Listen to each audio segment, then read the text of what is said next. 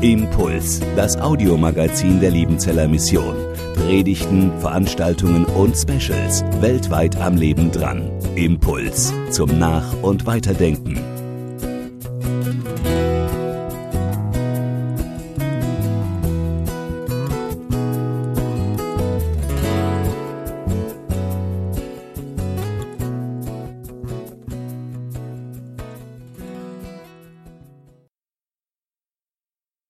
Kreuz mit dem Kreuz über die Provokation des christlichen Glaubens in einer nachchristlichen Welt. Ich weiß nicht, wie orientiert Sie sind über das Geschehen in unserer Hauptstadt. In Berlin wird das alte preußische Stadtschloss neu erbaut. Nicht restauriert, nicht renoviert, es wird neu erbaut. Dieses Stadtschloss, ähm, das wurde von der DDR-Regierung nach dem Zweiten Weltkrieg gesprengt und jetzt gab es da eine große Initiative, die dieses preußische Stadtschloss in der Mitte Berlins wieder errichten will, neu bauen möchte. Es steht äh, am selben Platz, wo das alte Stadtschloss stand, das dann aber gesprengt wurde. So soll es nachher aussehen, also etwas modernisiert. Und es steht an dem Platz, wo früher äh, Erichs Lampenladen stand. So haben die DDR-Bürger den alten Palast der Republik in der DDR genannt. Äh, Erichs Lampenladen, den musste man auch abreißen. Ironischerweise, die DDR-Regierung hat das Stadtschloss gesprengt, weil es natürlich an Preußen und an einen Staat erinnert hat, der der DDR-Regierung ideologisch überhaupt nicht entsprach. Und jetzt musste man aber auch den abreißen, weil der komplett asbestverseucht war. Und ähm, der Streit dreht sich jetzt darum, soll dieses Schloss, dieses neu errichtete Berliner Stadtschloss nach äh, den historischen Vorbildern errichtet werden, soll das ein Kreuz auf der Kuppel tragen oder nicht. Das alte Stadtschloss, das ist noch so ein historisches Foto, das hatte ein Kuppelkreuz. Und ähm, wenn man schon ein historisches Gebäude errichtet, dann doch auch originalgetreu, also muss ein äh, Kreuz drauf. Und um dieses Kreuz hat sich jetzt in Berlin ein, und nicht nur in Berlin, ein erbitterter Streit äh, ist da entbrannt, weil in diesem neuen Stadtschloss, ich gehe nochmal zurück, da soll künftig das Humboldt-Forum seine Heimat finden. Was ist das Humboldt-Forum?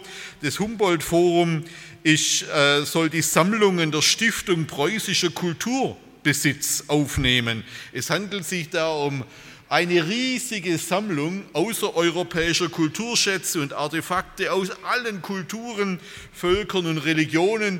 Die großen Kolonialmächte, die Briten und die Franzosen genauso wie die Preußen, haben aus ihren ganzen Kolonien alle möglichen Kulturschätze und Kunststücke aus der ganzen Welt zusammengehamstert gibt es ja auch große Debatte, der Pergamonaltar, den hat man komplett in der Türkei damals abgebaut und nach Berlin verschifft. Im britischen Museum genauso wie im Louvre stehen hunderte von Tonnen solcher Kulturschätze. Und in Berlin eben auch, die sind in vielen Kellern und Bunkern da gelagert. Und die möchte man in diesem Humboldt-Forum, das in dieses Schloss rein soll, äh, ausstellen. So, soll da jetzt ein Kreuz drauf oder nicht? Die Gegner des Kreuzes, des historischen Kreuzes argumentieren jetzt, dass ein christliches Kreuz, das über allem schwebt, als eine kolonialistische Geste verstanden werden müsste. Oben das christliche Kreuz, na, so wie es historisch war, unten die geraubten Ritualmasken der Südsee-Indianer, das sei doch eine Schweinerei, eine europäische Überheblichkeit. Obendrein werde durch ein Kreuz auf so einem interkulturellen, interreligiösen, internationalen Humboldt-Forum, werde da auch der Religionsfrieden empfindlich gestört, wenn so eine christliche Symbolik gewissermaßen privilegiert oben drüber steht. Der Streit ist aus mehrfachen Gründen sehr interessant. Zum einen kann man an dem Streit die ganze verhängnisvolle Neigung unserer Gegenwart ablesen, die Vergangenheit zu verdammen und die Jetztzeit zu idealisieren. Unsere Gegenwart erträgt es nicht mehr, dass ihre Werte nicht schon immer gegolten haben. Bei aller Toleranz ist man gegenüber der Vergangenheit und ihrer Weisheit und ihrem Wissen heute schon extrem intolerant. Die Werte und die Einsichten früherer Jahrhunderte werden als unerträglich empfunden. Alles ist der Weisheit unserer jüngsten Einsichten zu unterwerfen und deshalb wird ein knallhartes Gericht über das Wissen und das Empfinden der Vergangenheit veranstaltet. Und weil die Vergangenheit die meisten unserer allerneuesten Wertvorstellungen eben nicht geteilt hat, konfrontiert sie uns mit einem Fühlen und Denken, das nicht identisch ist mit unserem nachchristlich postmodernen Fühlen und Denken im Juni 2019. Da kracht etwas aufeinander.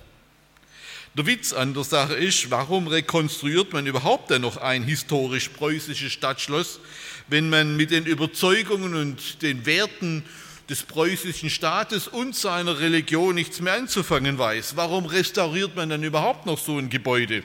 Hätte ja keiner äh, zwingend machen müssen. Zum Zweiten geht es bei diesem Streit letztlich nicht nur um das historische Kreuz, sondern es geht letztlich um die Botschaft des Kreuzes. Das macht die Debatte für uns Christen so verstörend und belastend. Jens Jessen, ein Journalist, hat in der Zeit geschrieben, in den Attacken äußert sich eine Art mitleidige Verachtung für eine überlebte Religiosität, die zusammen mit der preußischen Monarchie auf den Abfallhaufen der Geschichte gehört. So hat er es den Gegnern des Kreuzes vorgeworfen. Der Berliner Kultursenator Klaus Lederer von den Linken schrieb in der Berliner Morgenpost, ein Bekenntnis zum Christentum gefährde das Zusammenleben in der Stadt. Die Toleranz recht eigentlich die Humanität werden gefährdet durch ein Kreuz auf dem Humboldt-Forum. In das Humboldt-Forum müsse man gehen können, um über die Facetten unseres kulturellen Reichtums zu staunen, der Vielfalt unter Gottes Sonne, aber nicht unter Gottes Kreuz. So der linke Kultursenator von Berlin. Hinter dieser Haltung steckt ja aber eigentlich eine sehr arrogante Haltung der Überlegenheit. Es geht ja hier letztlich um eine überlegene Einsicht, dass die anderen Kulturen und Religionen nur dann zur Geltung kommen können, wenn man die eigene Tradition und die eigene kulturelle Herkunft, die eigene Geschichte und auch den eigenen Glauben verleugnet, weil die anderen sonst keine Chance hätten und überhaupt nicht gleichberechtigt zur Geltung kommen könnten. Oder anders ausgedrückt, nur wenn wir das eigene verleugnen, hat das Fremde überhaupt eine Chance wahrgenommen zu werden. Deshalb weg mit dem Kreuz und haben, sonst haben die anderen Religionen und Kulturen gar keine Chance. Das ist so ein bisschen wie, wenn man kleine Kinder bei Mensch ärgere dich Spiel gewinnen lässt, damit sie nicht die Lust am Spiel verlieren. Sie kennen das wahrscheinlich, haben Sie vielleicht selber schon mal gemacht. Ne? Äh, man nimmt das Spiel dann aber nicht wirklich ernst. Man nimmt das Kind eigentlich nicht wirklich ernst und man ist in Wahrheit von der eigenen intellektuellen Überlegenheit so dermaßen überzeugt, dass man souverän darüber entscheidet, wie viel Wirklichkeit man dem kindlichen Gemüt zumuten möchte und nicht. Und genauso ist hier. Wir sind von unserem eigenen kulturellen Horizont so überzeugt, von unserer Überlegenheit so überzeugt, dass wir entscheiden, wie viel Wahrheit man den anderen Kulturen und Religionen überhaupt zumuten kann. Die Erfahrung bei Mensch ärgere dich Spiel lehrt, dass intelligente Kinder sehr schnell den Spaß am Spiel verlieren, wenn sie merken, dass sie eigentlich nicht ernst genommen werden, dass man sie einfach gewinnen lässt, damit sie nachher nicht rumheulen und äh, artig und brav rechtzeitig ins Bett gehen. Und mit solchen simulierten Spielen und fremden Kulturen und Religionen geht man im Grunde genauso überheblich, pseudo-aufgeklärt genauso um. Was aber noch schwieriger ist, hier entwickelt sich in Berlin ein unchristliches Milieu allmählich zu einem antichristlichen Milieu.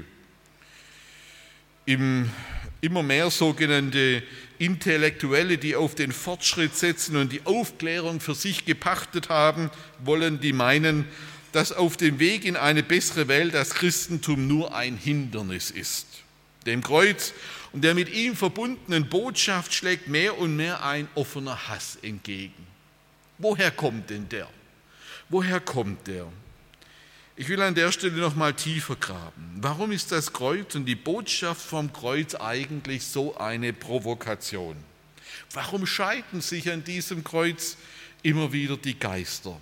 Denn das, was jüngst in Berlin passiert, was wir da erleben, das zieht sich wie ein roter Faden durch die Weltgeschichte. Die erste Kreuzesdarstellung der Weltgeschichte war übrigens eine Spottkarikatur.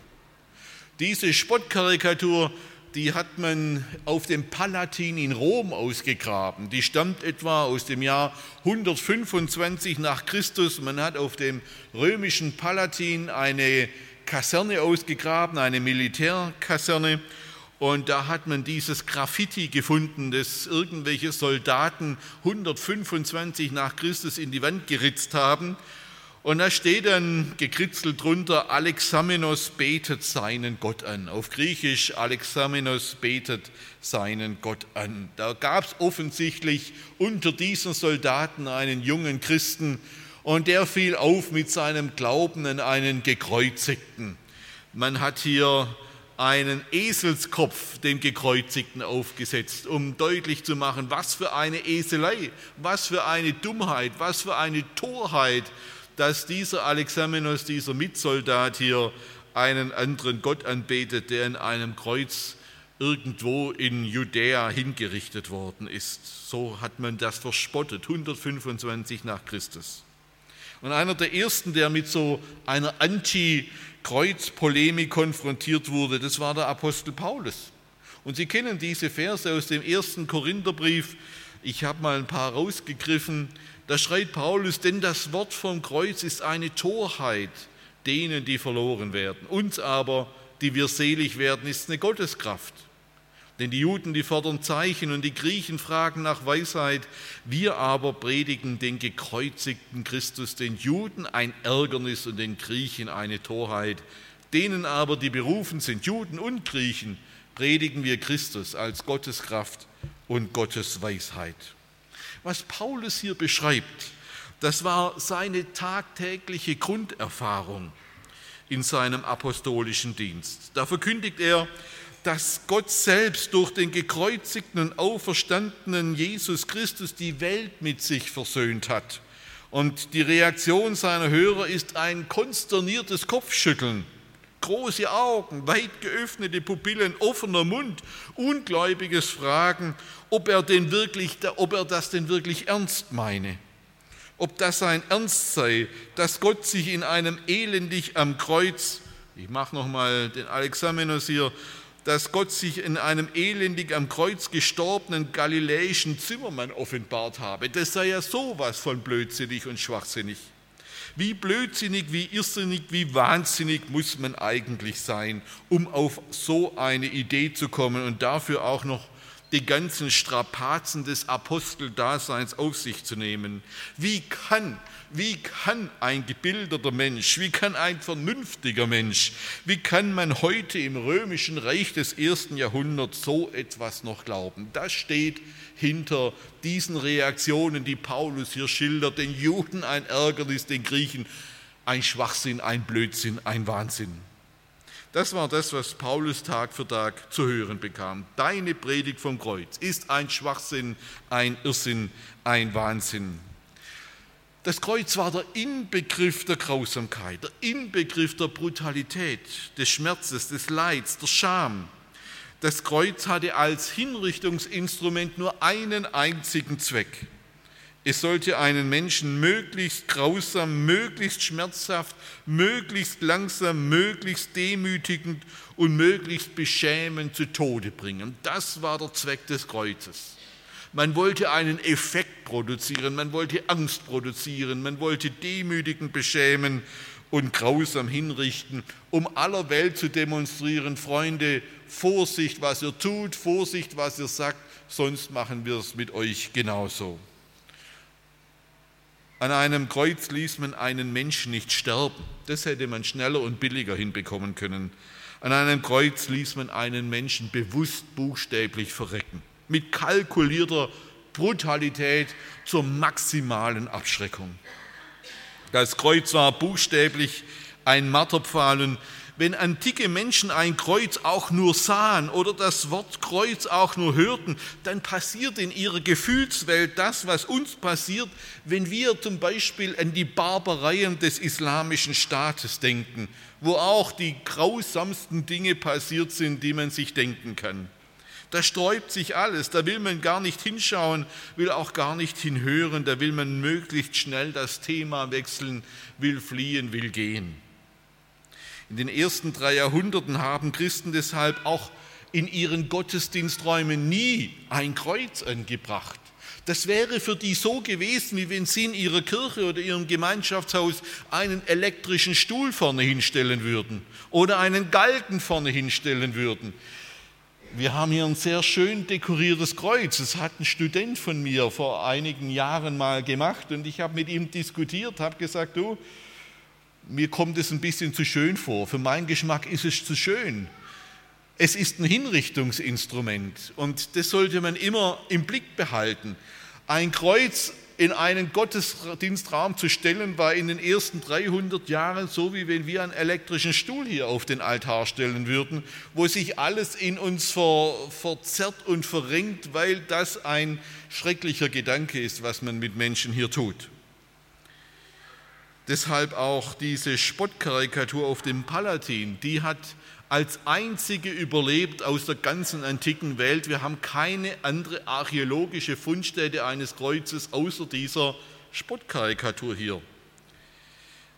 Mit der konstantinischen Wende im 4. Jahrhundert ist dann alles anders geworden. Das wissen Sie. Das Kreuz und auch das Wort vom Kreuz wurde über 1500 Jahre lang zum Mittelpunkt unserer europäischen Kultur mit allem drum und dran. Ich habe hier mal so ganz frei ein paar Szenen, ein paar Dinge rausgegriffen. Oben äh, der dritte Kreuzzug, wo man die Muslime dann im heiligen Land abgeschlachtet hat, um das heilige Land wieder zu befreien für den christlichen Glauben. Rechts oben Konstantin, der in der Schlacht, vor, am Abend vor der Schlacht an der Milwischen Brücke der Legende nach ein Kreuzzeichen im Himmel gesehen haben will, in diesem Zeichen siege. Und das war dann für ihn ja auch die Motivation, äh, die Christenverfolgung zu beenden, die die ersten 300 Jahre geprägt hat, und den christlichen Glauben dann zur Staatsreligion zu machen. Unten links die Begräbnisstätte von General Francesco Franco in Spanien mit einem dominierenden Kreuz drüber und daran leidet Spanien bis heute. Die Christenheit in Spanien tut sich schwer damit. Ein eisernes Kreuz mit dem Hakenkreuz drin, das ist Teil unserer Geschichte. Und überhaupt Kreuz und Krone sind verflossen, verflochten in unserer Kultur. Das ist die Geschichte der letzten 1500 Jahre. Das Kreuz wurde zum Symbol staatlicher Macht. Bis heute gibt es übrigens viele Staatsflaggen, die das Kreuz tragen. Das sind zum Beispiel die ganzen skandinavischen Flaggen, die englische Flagge, also nicht die britische, in der ist dann mehr eingebaut, aber die hat auch das Georgskreuz. Viele unserer Staatsflaggen tragen das Symbol des Kreuzes. Wir haben das Kreuz in den letzten 1500 Jahren zum Schmuck werden lassen. Es gibt Kettenkreuze, es gibt schöne Schmuckkreuze mit Diamanten besetzt, goldene Kreuze, die man sich umhängen kann. Es, wir haben Gipfelkreuze auf unsere Gipfel gestellt. Das Kreuz ist für uns zum Schmuck geworden. Und die Weisheit des Gekreuzigten und das christliche Abendland waren 1500 Jahre lang zumindest oberflächlich miteinander verschmolzen. Und heute im 21. Jahrhundert erleben wir wieder, wie diese beiden Dinge auseinanderbrechen. Das Abendland, die nachchristliche Welt, die versteht die Weisheit des Gekreuzigten nicht mehr und sie will sie auch nicht mehr verstehen. Wir erleben gerade, wie das Abendland das christliche Mäntelein wieder auszieht, mit dem es sich 1500 Jahre lang bekleidet hat. Wir spüren heute auf einmal wieder diese riesige Kluft die zwischen dem Wort vom Kreuz und dieser Welt sich auftut.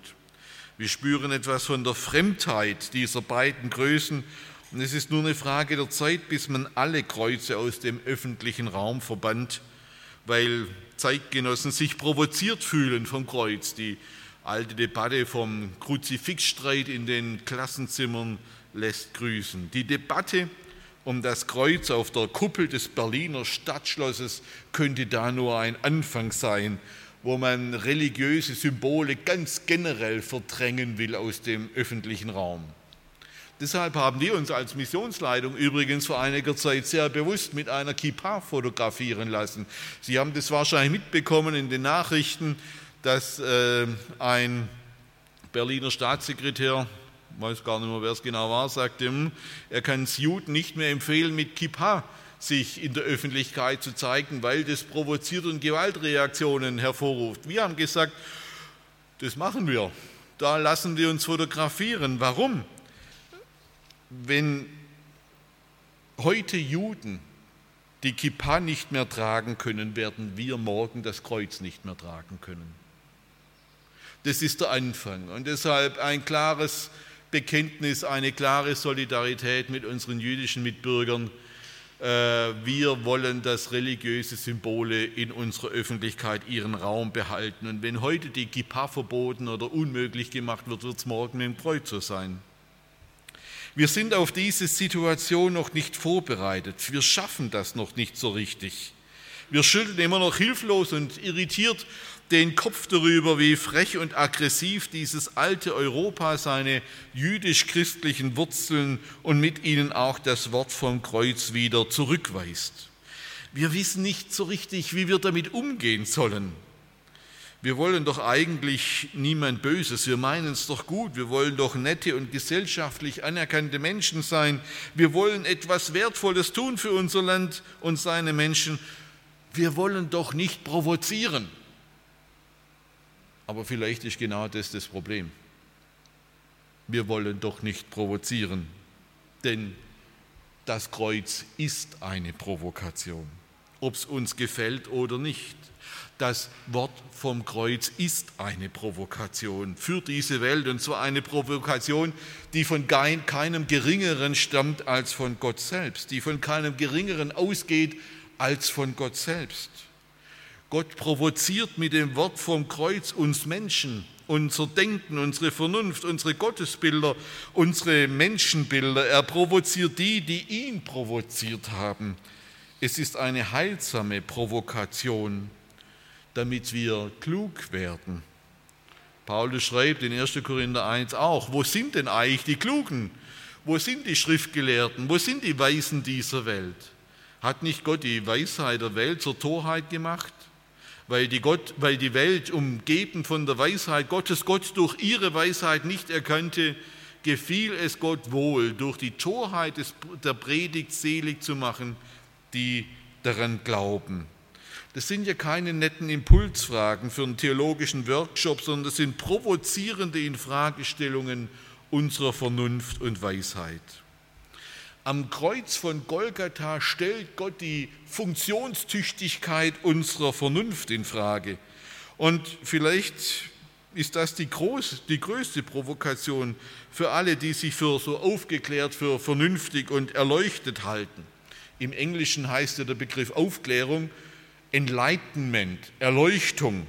Das Wort vom Kreuz ist eine Provokation für die Aufgeklärten, für die Vernünftigen und für die intellektuell Erleuchteten. Und Paulus erklärt das mit einem Hinweis auf die Schöpfung.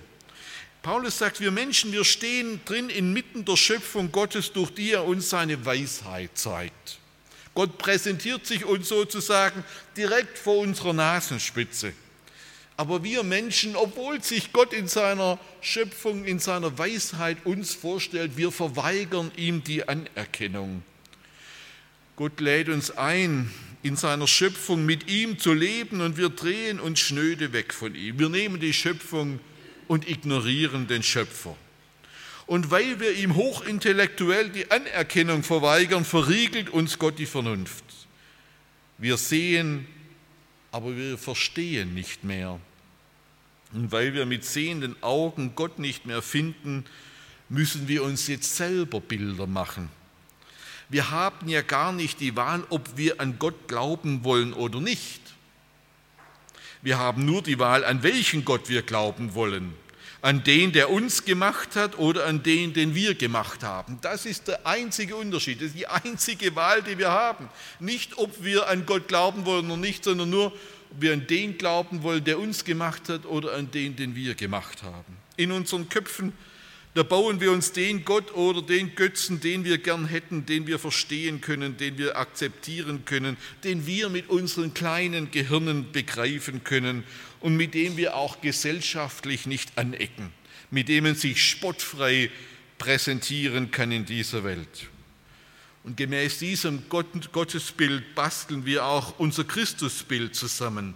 Ein Christus, für den man sich nicht mehr zu schämen braucht, der als Ideal und Vorbild taugt, der soziale Jesus, der politisch korrekte Jesus, der solidarisch ist mit allen und jedem, die aus welchen Gründen auch immer unsere Solidarität brauchen. Und wir kreieren ein Menschenbild, in dem ich nicht mehr, in dem ich vielleicht nicht mehr perfekt sein muss, aber lernfähig, verbesserungsfähig, entwicklungsfähig. Deshalb ist auch für alle Ideologien die Bildungspolitik der Ausgangspunkt der Menschheitserziehung. Wenn wir nicht an den Gott glauben wollen, der uns geschaffen hat, dann müssen wir an den Gott glauben, den wir geschaffen haben. Das ist die einzige Konsequenz. Und mitten in dieser Welt unserer Gottes- und Götzenbilder und der mit ihnen verbundenen Weltbilder offenbart sich Gott in einem Antibild, in einem provokanten Antibild, in einem Bild, das uns nicht gefällt, in einem Bild, das niemand von uns hätte malen können, auf das keiner von uns gekommen wäre. Er offenbart sich in einem Bild, von dem wir alle angewidert uns abwenden. Jesaja 53, da heißt es ja schon prophetisch auf das Kreuz hin, wir sahen ihn, aber da war keine Gestalt, die uns gefallen hätte. Er war der Allerverachtetste und Unwerteste, voller Schmerzen und Krankheit. Er war so verachtet, dass man das Angesicht vor ihm verbarg. Gott offenbart sich am scheußlichsten Ort und im hässlichsten Gesicht dieser Welt. Am Kreuz zeigt Gott sein Gesicht und es ist ein armes Gesicht, ein verschmähtes Gesicht und ein ganz und gar ohnmächtiges Gesicht. Das Evangelium vom Gekreuzigten ist Gottes Bildersturm gegen unsere falschen Gottesbilder, gegen unsere falschen Jesusbilder und gegen unsere falschen Menschenbilder. Am Kreuz trampelt Gott auf unseren Bildern rum die ja immer einem gewissen Verhübschungszwang unterliegen. Wir wollen ja die, unsere Bilder immer schön machen. Das habe ich mit meinem Studenten damals diskutiert. Warum wollen wir es immer schöner machen, als es war? Das Kreuz. Wir haben ein tiefes Bedürfnis, diese Welt und unser Leben zu dekorieren und das Unschöne zu kaschieren. Dagegen kommt am Kreuz das menschliche Leben in seinem erbärmlichsten Zustand zum Ausdruck. Da darf das Angeschlagene, das Gebrochene, das Verfallende vorkommen, das, was man eigentlich nicht mehr anschauen mag, weil es nicht schön ist. Von dem Gott, der sich am Kreuz offenbart, oder vielleicht noch besser, in dem Gott, der sich am Kreuz offenbart, hat auch das ästhetisch Unschöne Platz. Nicht bloß, weil es auch zum Leben gehört, sondern weil Gott seine Weisheit nicht anders mitteilen will als so. Er will es nicht anders uns zeigen als so. Am Kreuz, da kommt es zum Konflikt der Wahrheiten, da kommt es zum Streit der Theologien, da kommt es zum Ärgernis, zur Empörung, zum Spott. Wir sollten uns nicht wundern, dass es heute wieder so ist. Hier, im Angesicht des Gekreuzigten entscheidet sich, ob unsere Theologie wirklich im, wirklich christlich ist, im Sinn von Christus gemäß, oder ob sie nur human, ethisch, tolerant, zeitgeistig oder ob sie auch nur fromm ist. Es gibt auch eine unchristlich fromme Theologie. Und das gilt auch für unser christliches Denken. Wir denken oft, wir kommen nur weiter, wenn wir eine attraktive Botschaft haben. Ist eine breite Diskussion auch in der evangelikalen Szene. Wir brauchen eine attraktive Botschaft, um wieder punkten zu können in unserer Welt. Ich sage nur, Gott denkt das ganz offensichtlich nicht. Er schickt seine Apostel mit einer Botschaft in die Welt, wo alle sagen, Schwachsinn, Irrsinn, Wahnsinn. Denn die Juden fordern Zeichen, die Griechen fragen nach Weisheit und die postmodernen Europäer fragen nach Toleranz und Akzeptanz. Wir aber predigen den gekreuzigten Christus, den Juden ein Ärgernis, den Griechen eine Torheit und den Europäern eine Krankheit, die nur Phobien verursacht. Wir denken, wir kommen nur weiter, wenn wir gesellschaftlich anerkannt sind. Komischerweise denkt Gott das ganz offensichtlich nicht. Er versöhnt die Welt mit sich selbst in einem Geschehen, wo, nur, wo wir nur den Hass, die Gewalt, den Spott einer Gesellschaft sehen und hören. Wir denken, wir kommen nur weiter, wenn wir genügend Einfluss haben. Gott denkt das ganz offensichtlich nicht. Sein Sohn vollbringt das Heil der Welt in einem Zustand völliger Ohnmacht, mit angenagelten Armen und Beinen. Gott offenbart sich im Widerstand des Menschen. Gott wirkt im Gegenwind der Welt. Und so baut er bis heute seine Gemeinde. Der christliche Glaube ist im Gegenwind geboren, im Gegenwind hat er sich ausgebreitet und im Gegenwind ist er nie untergegangen. Der Gegenwind kann Opfer kosten. Und Luther hat das unübertroffen formuliert, nehmen Sie den Leib gut, ihr Kind und Weib, lass fahren dahin.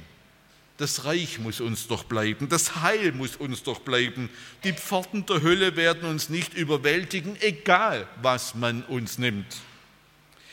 Der Gegenwind ist nicht das Problem des christlichen Glaubens. Der Gegenwind war nie das Problem des christlichen Glaubens. Der Gegenwind dieser Welt ist immer der Rückenwind des Heiligen Geistes. Im Gegenwind nehmen vielleicht die Mitglieder ab, aber die Nachfolger nehmen zu. Im Gegenwind nehmen die Sympathien ab, aber die Liebe nimmt zu. Im Gegenwind nimmt die Religiosität ab, aber der Glaube wird gewiss. Dass wir uns nicht falsch verstehen, Attraktivität, gesellschaftliche Anerkennung und auch Einfluss sind tolle Dinge. Mitglieder und Sympathien zu haben sind positive Dinge. Wohl dem, der sie hat und möge uns Gott diese Dinge noch lange erhalten. Aber Gott ist auf sowas nicht angewiesen. Seine Gemeinde kann auch ohne diese Dinge auf, auskommen. Im Licht des Kreuzes ist der Gegenwind der Fitnesscenter des Glaubens, die Muckibude der Gemeinde Jesu. Im Licht des Kreuzes verstehen wir auch, dass der Glaube nicht das Ende der Vernunft ist, sondern ihr Anfang. Hier verstehen wir, was schon im Sprüchebuch steht. Die Furcht Gottes ist der Anfang der Weisheit. Und während eine gottlose Vernunft immer die Neigung hat, ständig zu entgleisen, ständig sich selbst zu vergotten, ständig sich selbst zu überschätzen, hält der Glaube die Vernunft in der Spur. Weil der Glaube macht unsere Vernunft selbstkritisch, macht die Vernunft leistungsfähig, macht sie wahrheitsfähig und der Glaube macht die Vernunft überraschend tolerant. Denn Toleranz kommt vom lateinischen Wort tolerare das heißt so viel wie ertragen, aushalten. Tolerant zu sein heißt, ich kann ertragen, ich kann etwas aushalten. Am Kreuz von Golgatha hat Jesus diese Welt, die ihn an dieses Kreuz gebracht hat, ausgehalten. Vater, vergib ihnen, denn sie wissen nicht, was sie tun. Ich halte hier am Kreuz die aus, die mich ans Kreuz getragen und gebracht haben.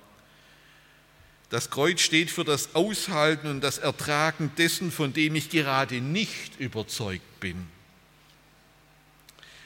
Was würde, und jetzt komme ich wieder zum Anfang zurück, was würde es denn bedeuten, wenn ein Kreuz auf der Kuppel des Berliner Stadtschlosses stehen würde? Dieses Kreuz würde zum einen bedeuten, wir sind Menschen, die sich in ihrer Klugheit und Weisheit immer wieder von der Weisheit Gottes, die sich am Kreuz offenbart, in Frage stellen lassen müssen. Wir müssen kritikfähige Menschen sein, die immer wieder sich ins Licht Gottes stellen müssen, sich von ihm kritisieren lassen müssen. Wir müssen alle unsere hohen Gedanken und Ideen immer wieder ins Licht des Kreuzes stellen, damit wir uns nicht überheben, damit wir uns nicht über Gott überheben, damit wir uns auch, aber auch nicht über andere Menschen erheben. Und das Kreuz auf der Kuppel des Humboldt-Forums würde zum anderen bedeuten, wir sind Menschen, die auch das aushalten und ertragen können, von dem wir gerade nicht überzeugt sind. Wir können Menschen und Meinungen aushalten und ertragen, die uns fremd sind. In so einem Humboldt-Forum halten wir es aus, dass vieles präsentiert und gezeigt und zur Schau gestellt wird, von dem wir gerade nicht überzeugt sind, dass wir als Irrtum, dass wir als Fehlschluss betrachten. Eine hochinteressante Stimme zum Berliner Kreuzesstreit kam übrigens vom Zentralverband der deutschen Muslime, die sich energisch für das Kreuz auf dem Schloss ausgesprochen haben, weil es niemanden verletze und überhaupt gar niemanden diskriminiere. Von den atheistischen Verfechtern der multireligiösen Gesellschaft ist dieser Einwurf von Seiten der Muslime geflissentlich überhört worden. Aber tatsächlich wissen die deutschen Muslime nur zu gut, dass Toleranz, Anerkennung und religiöser Respekt eher von den Anhängern des Kreuzes als von den Atheisten zu erwarten ist. Und so manche muslimische Familie fürchtet eine gottlose Gesellschaft mehr als jede konkurrierende Religion. Diese Familien geben ihre Kinder lieber in eine evangelische oder katholische Einrichtung, selbst wenn dort unter dem fremden Kreuzeszeichen gebetet werden muss. Sie spüren, dass die atheistische Toleranz, die auf Religionsverachtung beruht, wertlos und bedeutungslos ist. Denn sie kann jederzeit in die Verfolgung jeglichen Glaubens sich verwandeln, wie wir es in den Totalitarismen des 20. Jahrhunderts schon erlebt haben. Wilhelm von Bodien, der ursprüngliche Anstifter zum Schlossneubau in Berlin, der versuchte genau auf diesen Punkt hinzuweisen. Er sagte, in der Kreuzesbotschaft liegen gerade die Demut, die Aufopferung, die Nächstenliebe und in gewisser Hinsicht die Begründung all dessen, was heute an Mitmenschlichkeit gefordert und hochgehalten wird. Unsere humanistische Kultur wäre ohne die Botschaft dieses Kreuzes gar nicht denkbar. Und Monika Grütters, die Kulturstaatsministerin, hat in einem Artikel das auf den Punkt gebracht. Nur eine Gesellschaft, die ihre eigene Identität pflegt, kann dem Fremden Raum geben, ohne sich bedroht zu fühlen. Nur eine Gesellschaft, die ihre eigene Identität pflegt, kann dem Fremden Raum geben, ohne sich bedroht zu fühlen. Das können viele Gesellschaften nicht. Da kann man dem Fremden nicht Raum geben, weil man immer Angst hat, dass es einen selbst überwältigt. Der christliche Glaube kann das. Dort, wo sich Menschen unter dem Kreuz versammeln, da lernen sie das auszuhalten und das zu ertragen, von dem sie gerade nicht überzeugt sind. Deshalb gibt es eigentlich auch gar kein besseres Symbol für ein Humboldt-Forum als sein Kreuz. Da wird aus christlicher Sicht nicht einfach alles nivelliert und eingeebnet, da wird nicht einfach Lüge und Wahrheit vermischt, sondern unter dem Kreuz wird das Fremde ausgehalten. Vater, vergib ihnen, denn sie wissen nicht, was sie tun. Und umgekehrt fördert die Verdrängung des Kreuzes und die Verdrängung anderer christlicher Symbole aus dem öffentlichen Raum gerade nicht die Toleranz und die Weltoffenheit. Egal wie der Streit in Berlin ausgeht, ob am Ende ein Kreuz auf der Kuppel ist oder nicht, interessant ist eines. Unweit vom Berliner Stadtschloss steht der Berliner Fernsehturm auf dem Alexanderplatz, erbaut von der DDR-Regierung unter Walter Ulbricht als Symbol der sozialistischen Überlegenheit über den Westen. 1969 eingeweiht. Bei seiner Fertigstellung war dieser Fernsehturm zweit, der zweithöchste Fernsehturm der Welt. Nur einer war noch größer, nämlich der Moskauer Fernsehturm. Und man durfte natürlich nicht höher bauen als der sozialistische Chefbruder. Ne? Und äh, deshalb war es nur der zweithöchste Fernsehturm nach dem Moskauer. Ähm, jetzt gibt es bei diesem Fernsehturm aber eine interessante physikalische Besonderheit. Aufgrund der Kugelform dieses Fernsehturms entsteht bei Sonneneinstrahlung immer ein Kreuz.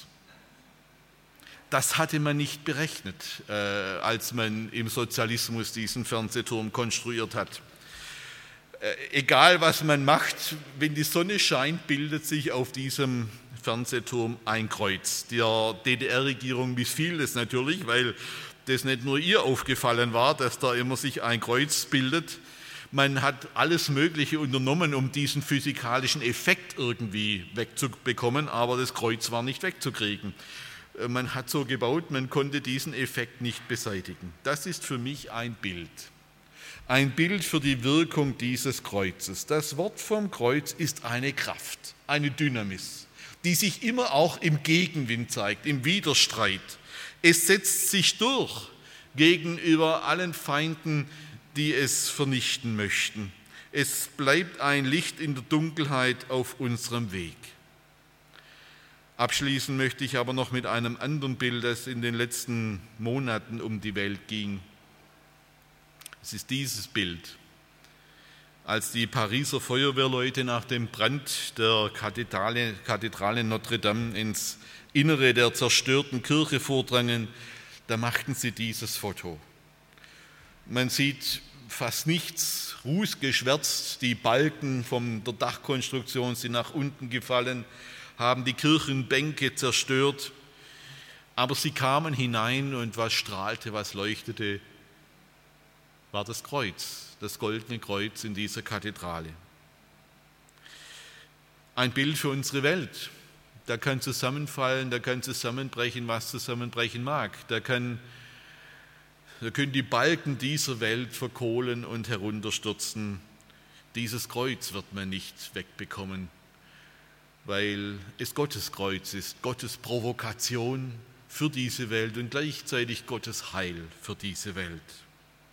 Das Wort vom Kreuz ist eine Torheit denen, die verloren gehen. Uns aber ist es eine Gotteskraft. Vielen Dank für Ihre Aufmerksamkeit.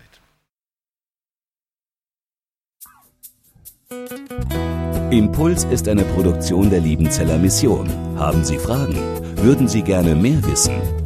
Ausführliche Informationen und Kontaktadressen finden Sie im Internet unter www.liebenzell.org. Die Liebenzeller Mission produziert ebenfalls das Fernsehmagazin Weltweit am Leben dran. Informationen zur Sendung und zum Empfang gibt es unter www.weltweit-magazin.de.